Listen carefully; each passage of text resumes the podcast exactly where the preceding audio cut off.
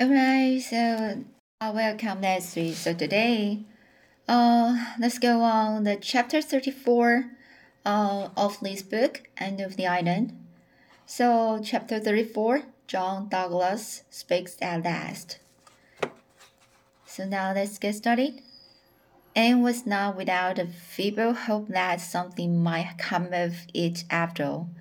Not, but nothing did. John Douglas came and took Jenny driving, and walked home from prayer meeting with her, as he had been doing for twenty years, and as he seemed likely to do for twenty years more. The summer waned. Anne taught her school and wrote letters and studied a, a little. Her walks to and from school were pleasant. She always went by way of the swamp. swamp it was a lovely place, a boggy soil green with the, the greenness of mossy hillocks. A silvery brook meandered through it, and the spruces stood erectly, their boughs a chair with the gray green mosses, their roots overgrown with all sorts of woodland loveliness. Um, with all sorts of woodland loveliness. Nevertheless, Anne found life in Valley Road a little monotonous. To be sure, there was one diverting incident. She had not seen the lank, tall-headed Samuel of the peppermints, peppermints since the evening of his call save for chance meetings on the road. But one warm August night he appeared, and solemnly seated himself on a rustic bench by the porch. He wore his usual working habiliments consisting of vari-patched trousers, a blue jean shirt out at the elbows, and a ragged straw hat. He was chewing the straw and he kept on doing it while he looked suddenly at Anne, and that and that her her book aside with the sign and took up her took up her dolly. Doily doily took up took up her doily conversation uh, conversation with Sam was really out of the question. After a long silence, Sam, starts, Sam suddenly spoke. I'll leave him over there, he said abruptly, waving his straw in the direction of the neighboring house. Oh, are you? said Anne politely. Yeah. And there and where are you going now? Well, I've been thinking some of getting a place of my own. That's one that suits me over at Venusville. But if I rent it, I will want a woman. I suppose so, said Anne vaguely. Yeah. There was another long silence. Finally, Sam removed his straw again and said, Will you have me? What? gasped Anne. Will you have me? Do me marry you? Oh, oh, query. Oh, oh, quite. Here is queried poor Anne feebly. Yeah. Why, I'm hardly acquainted with you, cried Anne indignantly. But you'd get acquainted with me after we was married, said Sam. Anne gathered up her poor dignity. Certainly I won't marry you, she said. Uh, she said heartily. Well, you might do worse. You, well, you might do worse. Expost, expostulated Sam. I'm a good worker, and I've got some money in the bank. Don't speak of this to me again. Whatever put such an idea into your head? Whatever put such an idea into your head? said Anne, her sense of humor getting the better of her wrath.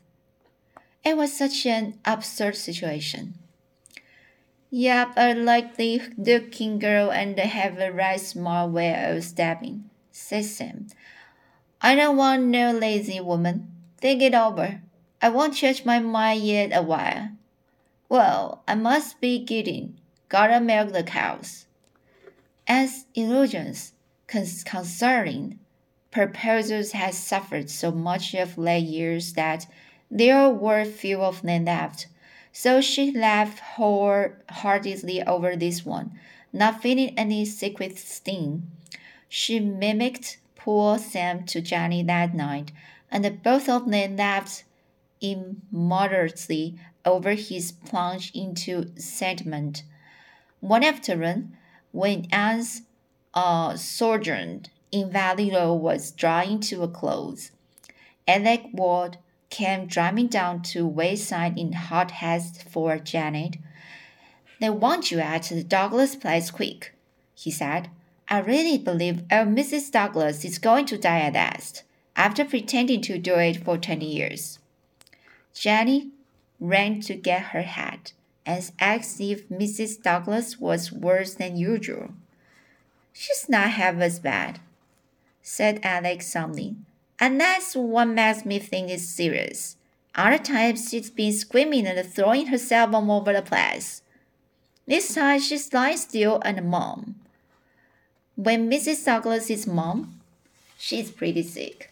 You bet. You don't like old Mrs. Douglas? said Anne curiously. I like as a cats. I don't like as a women, was Alec's crypt, uh, cryptic reply. Jenny came home in the twilight. Mrs. Douglas is dead, she said wearily. She died soon after I got there. She just spoke to me once.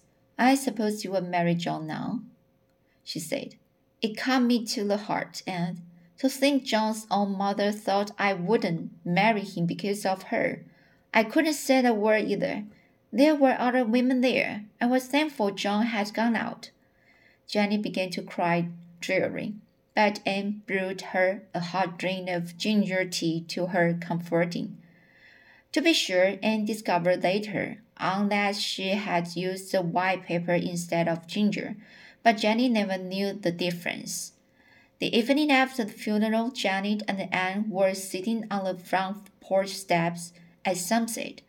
The wind had fallen asleep in the pinelands, and the lurid shakes of heat lightning flick, flickered across the northern skies.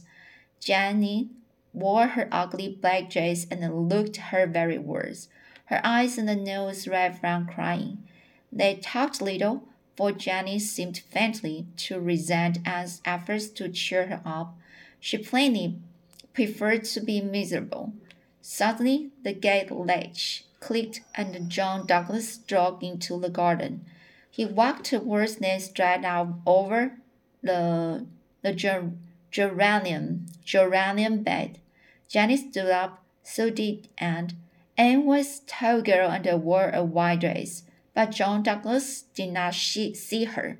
Janet, he said, would you marry me? The words burst out as if they had been wanting to be said for twenty years and must be uttered now before anything else. Jenny's face was so red from crying that it couldn't turn any redder, so it turned most unbecom- unbecoming purple. Why didn't you ask me before? she said slowly. I couldn't. She said she made me promise not to. Mara made me promise not to.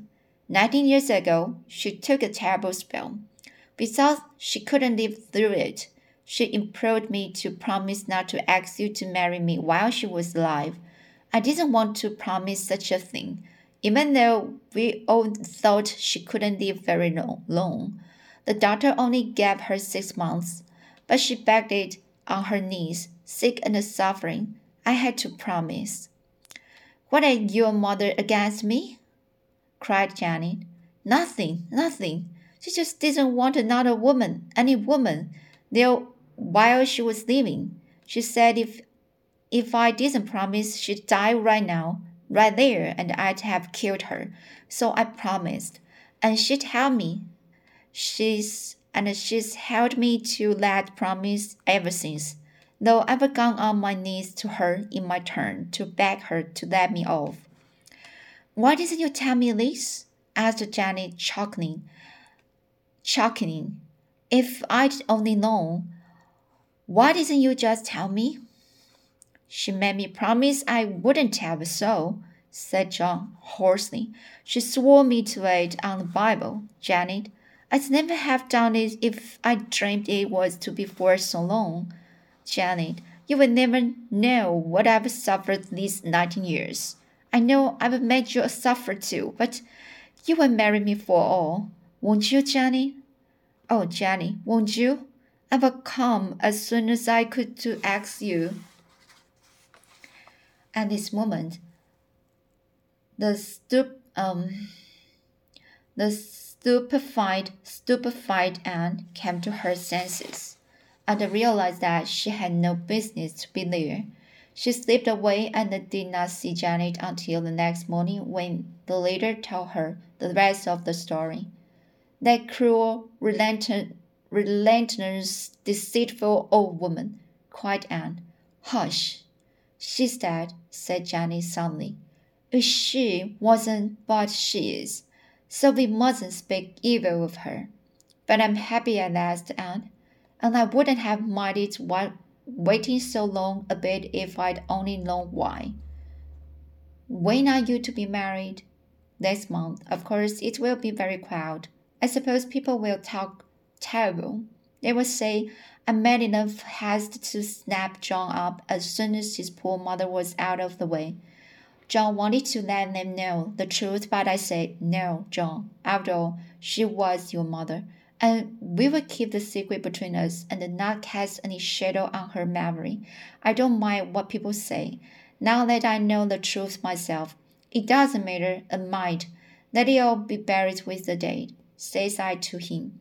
So I coaxed him round to agree with me. You are much more forgiving than I could ever be, and said rather crossly. You will feel differently about a good many things when you get to be my age, said Jenny tolerantly. That's one of the things we learn as we grow older how to forgive. It comes easier at 40 than it did at 20. So that's chapter 34. I really can imagine this is the real reason why uh, why Douglas uh, just didn't talk or ask Jenny about this um, the proposal. Um, so I think it's terrible about the Mrs. Douglas. Uh, yes, this to me is so relentless, deceitful old woman. But uh, for uh, when I just read the um, final paragraph, Jenny just said, um, uh, uh, in the middle paragraph about final final parts, um, just Jenny just said, uh, she didn't, she think, she thought, uh, um, no any need to, there is no any need to explain everything to people because, um, uh, they might have the some, uh, shadow uh, people will have the some shadow. Bad maybe shadows means um, negative. Uh, so I think people might just complain or criticize about Mrs. Douglas. So Jenny just say no. Um, maybe we have need to um, had had uh, some good positive memory uh, of her so and or of people. So i think um, she's so nice and uh, so just just and just said you are much more forgiving than i could ever be. It's very yes i just so agree with that. So and uh, the final paragraph is say you will feel differently about a good many things when you get to be the age of 40. So when when this happens at 20, that's um, it's really hard to forgive for Jenny. Uh, so now, now Jenny is 40 years. So, so she comes feel come feel that uh, comes easier uh, to forgive Mrs. Douglas. So I think it's a very uh, so special and impressive story for me. Alright, so next chapter 35, the last Redmond year opens. So here, again, let's start it. Right? Here we are, all back again, nicely sunburned and rejoicing as a strong man to run a race, said Phil, sitting down on suitcase with a sign of pleasure. Isn't it jolly to see this dear old Patty place again, and Auntie and the case? Rusty has lost an, another piece of ear, hasn't he? Rusty would be the, the nice the nicest cat in the world if he had no ears at all, declared Anne loyally from her trunk, while Rusty writhed about her lap in a frenzy of welcome. Aren't you glad to see us back, Auntie? demanded Phil. Yes, but I wish you'd tidy things up, said Aunt Jamesina plaintively, looking at the wildly, wilderness of trunks and suitcases by which the four laughing, chattering girls were surrounded. You can tell just as well later on. Word first and then play used to be my motto when I was a girl. Oh, we've just reversed that in this generation, Andy. Our motto is play your play and then digging. You can do your work so much better if you if you've had a good bowl of play first. If you are going to marry a minister, said Jan, and Jamesina, picking up Joseph and her knitting and resigning herself to, to the inevitable with the charming grace that made her the queen of house mothers, you will have to give us such expressions as digging, digging. Why? mourned Phil. Oh, why must the minister's wife be supposed to utter only prunes and princes? I shan't.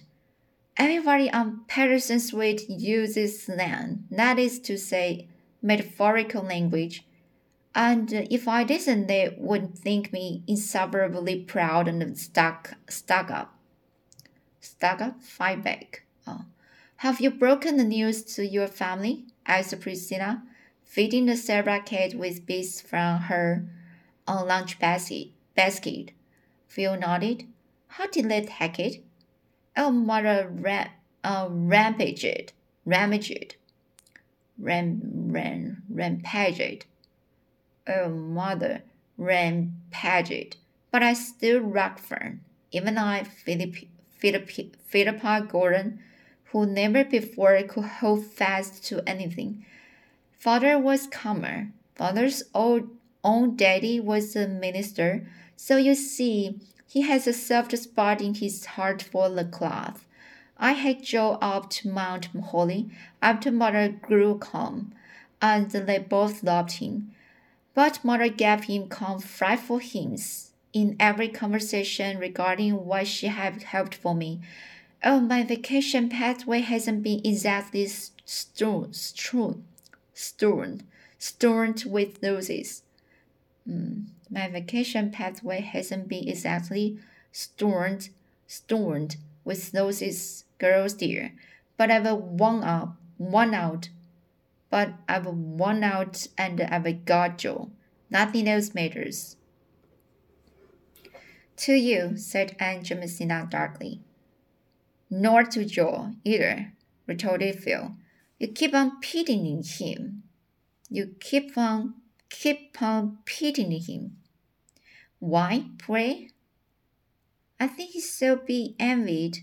He's getting brains, beauty, and a heart of gold in me. It's well, we know how to take your speeches, said Aunt Jamesina passionately. I hope you don't talk like that before strangers. What will they think? Oh, I don't want to know what they think. I don't want to see myself as, as others see, see me. I'm sure it would be horribly uncomfortable most of the time. I don't believe Burns was really sincere in that prayer either. Oh, I dare say.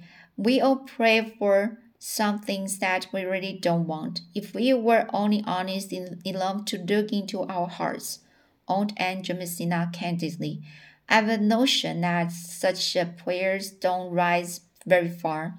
I used to pray that might be in unable to forgive a certain person, but I know now I really didn't want to forgive her.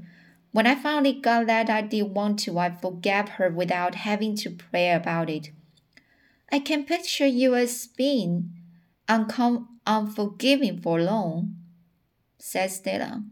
Oh, I used to be, but holding spite doesn't seem worthwhile when you get along in years. That reminds me, said Anne and told the tale of John and Janet. And now tell us about that romantic scene you hinted so you hinted so dark, darkly at in one of your letters, demanded Phil, and acted out Samuel's proposal with great spirit. The girls shrieked with laughter and Aunt Jamesina smiled. It isn't in good taste to make fun of your beau, she said severely. But she added, but she added calmly, I always did it myself. Tell, tell us, tell us about your beau, Auntie, entreated Phil. You must have had any number of them.